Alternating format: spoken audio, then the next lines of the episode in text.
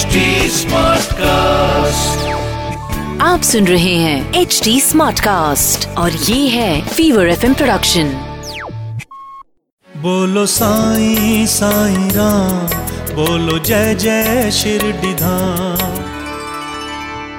शिरडी में जो उत्सव मनाए जाते हैं उनमें राम नवमी का उत्सव बड़ी धूमधाम से मनाया जाता है। इस संदर्भ में हेमाड पंत ने विवरण देते हुए कहा है कि गोपाल राव गुंड कोपर गाँव में इंस्पेक्टर थे और बाबा के परम भक्त भी थे।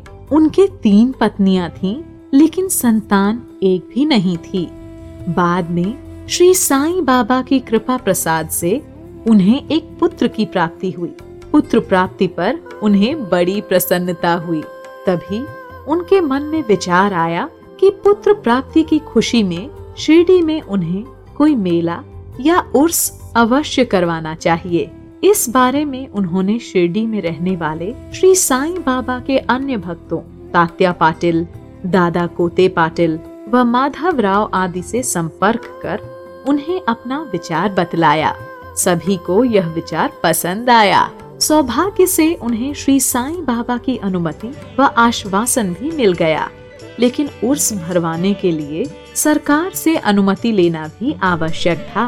अतः एक प्रार्थना पत्र जिलाधीश को भेजा गया, लेकिन ग्राम पटवारी ने आपत्ति कर दी। इसलिए उर्स की अनुमति नहीं मिल सकी। अब चूँकि श्री साईं बाबा की अनुमति पूर्व में ही मिल चुकी थी, अतः एक बार फिर प्रयास किया गया। इस बार सरकारी स्वीकृति भी मिल गई। इस प्रकार श्री साईं बाबा की आज्ञा से राम नवमी वाले दिन उर्स भरने का निश्चय हुआ।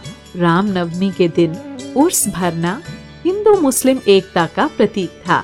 यह उद्देश्य सफल भी रहा। सरकारी अनुमति की बाधा तो समाप्त हो चुकी थी, लेकिन अब बाधा जल के अभाव की उपस्थित हो गई, क्योंकि शिरडी छोटा सा गाँव था। वहाँ इतनी भीड़ के लिए जल कहाँ से आता? फिर शिरडी में जल का अभाव शुरू से ही रहता था। वहाँ केवल दो कुएँ थे, जिनमें से एक कुआँ तो सूख चुका था और दूसरे कुएँ का जल खारा था।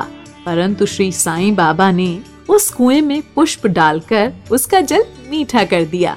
आखिर कुएँ का जल कितने लोगों के लिए पर्याप्त हो सकता था? अतः तात्या पाटिल ने बाहर से जल मंगवाने का बंदोबस्त किया। इस अवसर पर लकड़ियों व बांसों की काम चलाऊ कच्ची दुकानें बनाई गईं, कुश्तियाँ भी आयोजित की गईं। गोपाल राव गुंड के एक मित्र दामू अण्णा कासार जो अहमदनगर में रहा करते थे वे भी निसंतान थे। श्री साईं बाबा की कृपा से उन्हें भी पुत्र रत्न की प्राप्ति हुई थी। इसलिए गोपाल राव ने उनसे एक ध्वज देने को कहा। एक अन्य ध्वज बाद में जागीरदार नाना साहेब निमोणकर ने भी दिया। दोनों ध्वज समारोह पूर्वक गाँव में से होकर निकाले गए और मस्जिद तक पहुँचाए गए। उस मस्जिद को श्री साईं बाबा द्वारका माई कहा करते थे। दोनों ध्वज मस्जिद के दोनों कोनों पर फहरा दिए गए। यह परंपरा आज भी यथावत चली आ रही है।